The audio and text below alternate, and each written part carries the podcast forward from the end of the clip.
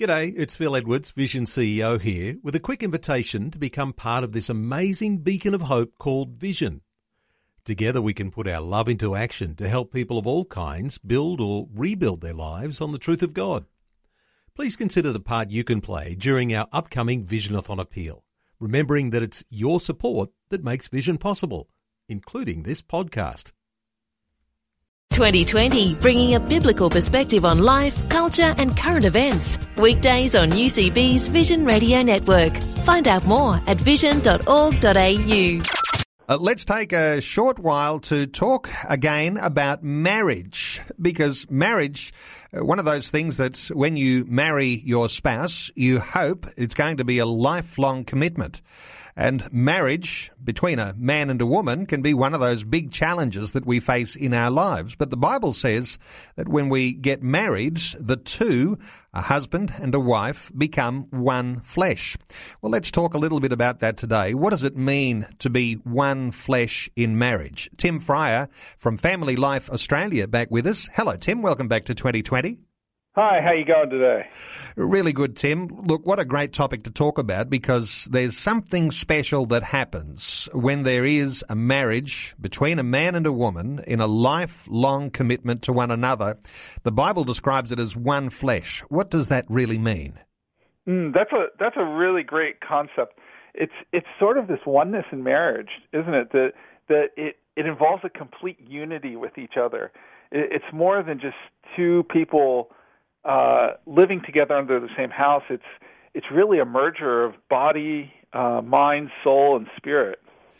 We come from different backgrounds, and there's baggage on both sides, isn't there? The husband and the wife, uh, in whatever they've grown up, the circumstances of their home life when they grew up, uh, and relationships that they have had previously, sometimes, uh, and sometimes difficult, rocky road, uh, failed relationships. Uh, there's challenges that every married couple face because there is that baggage from the past. Oh, most definitely. Most definitely. Look, anytime you create a new family unit and it requires leaving behind the old family unit, whether that's you know past relationships or family, uh, it can make things difficult as you start to figure out how do we become not two individuals, but rather one unified couple moving forward. This is the challenge, isn't it? How do you make that happen? Because it doesn't happen automatically. I guess uh, when you're married in the sight of God, there is some special uh, supernatural blessing that comes on you, perhaps to help make that happen. But there's mm. there's still a fair bit of work to do, I guess, to understand what it means to be one flesh. Hmm. Look, I love the, I love the verse in Matthew 19 where it talks about Jesus saying, "Have you not read that He who created them in the beginning made them male and female?" And He said, "Therefore a man shall leave his father and his mother and hold fast to his wife, and the two shall become one flesh, so that they are no longer two but one flesh. What therefore God has joined together, let not man separate." And of course, that's a that's a quote of Genesis.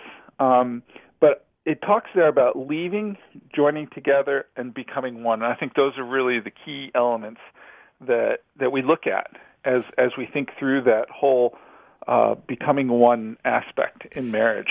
You've got two people who are incomplete on their own, and they join together.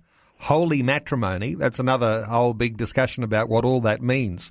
But mm. they're becoming one flesh. When they are uh, in that relationship and they're both determined and intentional about becoming one flesh, uh, there's some things that have to change. Uh, some of those old things, those selfish ambitions uh, fall aside and the two become committed to one another in a beautiful way. Mm. Look, that's that's a real big challenge in our culture today. I think is is that whole idea of leaving behind the single self. Um, you know, there's so many different things where, uh, whether it be a financial tie uh, to parents or uh, relation, you know, maybe even relationships of of saying this is the way that that we solve conflict. This is the way that we that we deal with different problems, and you have to leave that behind and say, okay, now as a new couple, how are we going to actually deal with problems? How are we going to do this? And you know, if if a father-in-law or a mother-in-law steps in, or your own parents step in and and say, hey, look, this is how you should do marriage. look, however well meaning that may be, we need to take that with a grain of salt and make sure that we're with our spouse first and foremost because they're the first priority in our lives, even above our parents and family.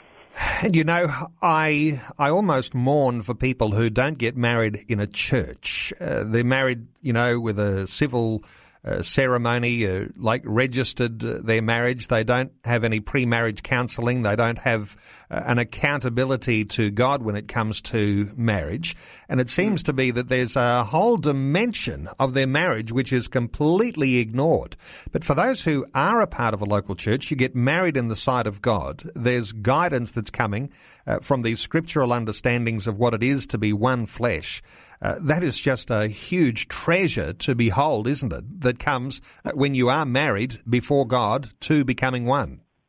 Look, it's an incredible privilege, and we're even seeing that play out in the statistics that the society faces. You know, you look at uh, marriages within the church and outside the church, and there is um, there is a large, significant difference between the number of divorces and those sorts of things. However, um, look, the church still has room to grow because while we have that truth given to us, it's actually learning it and applying it to our lives. It does us no good to hear it and not apply it to our lives. You know, there's a myth, don't you, Tim, that there are as many divorces in church life as there are in the wider general community. And uh, I've seen statistics and I've seen articles about that. Uh, it's like a, a myth that floats around that says, well, there's just as many divorces in church as there are in the outside world. That's not the case. Uh, people who are married in principle, according to God, under that accountability that comes uh, where you've got a local church, you've got a pastor, where you've got God in the center of a marriage, two becoming one flesh. Those marriages are stronger and are more likely to go the distance. Yeah, look, most definitely. I actually trained as a statistician uh, early on in my career, and uh, one of the big issues in statistics is how do you figure out whether somebody is a Christian or not uh, statistically? Uh, it's it's actually a really hard thing, and so that's where a lot of this stuff has come. That you'll have different uh, questionnaires and different things put out and says that say, "Are you a Christian?" And a lot of people say, "Well, I'm not a Muslim, and so therefore, I guess I'm a Christian." Although in reality, I'd probably argue that that they're not really embracing Scripture a lot of times, and so a lot of times those statistics can be very misleading. And what you said is exactly true is that there is actually a really significant difference between uh, those who, even if you count it by those who regularly attend church, there's a significant difference.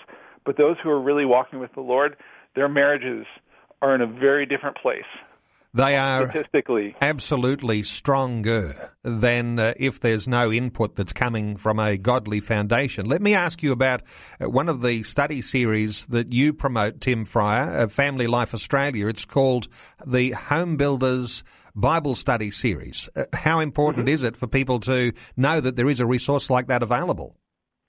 Yeah, look, it's it's something that we're we're working on. We're we're actually launching it and and and expanding it it's it's looking at saying how do we use marriage as a way to teach scriptural principles? And you know looking at looking at different things real basic principles is of you know the holy spirit and what does that mean? And how does that actually affect my marriage in a real practical way? How can i walk in the power of the holy spirit and have that have a significant impact on my marriage it's looking at forgiveness and all these different elements of the Christian faith and saying, okay, now what actually if we live out these these biblical principles, how will that dramatically affect my marriage?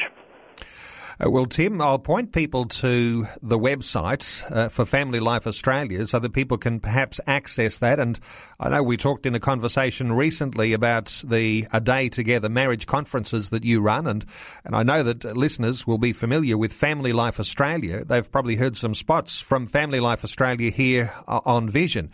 But uh, it's familylifeaustralia.com. And you can find out details about the Home Builders Bible Study Series, also those A Day Day Together marriage conferences, and you might even be able to book a speaker for your next church dinner or at your local church.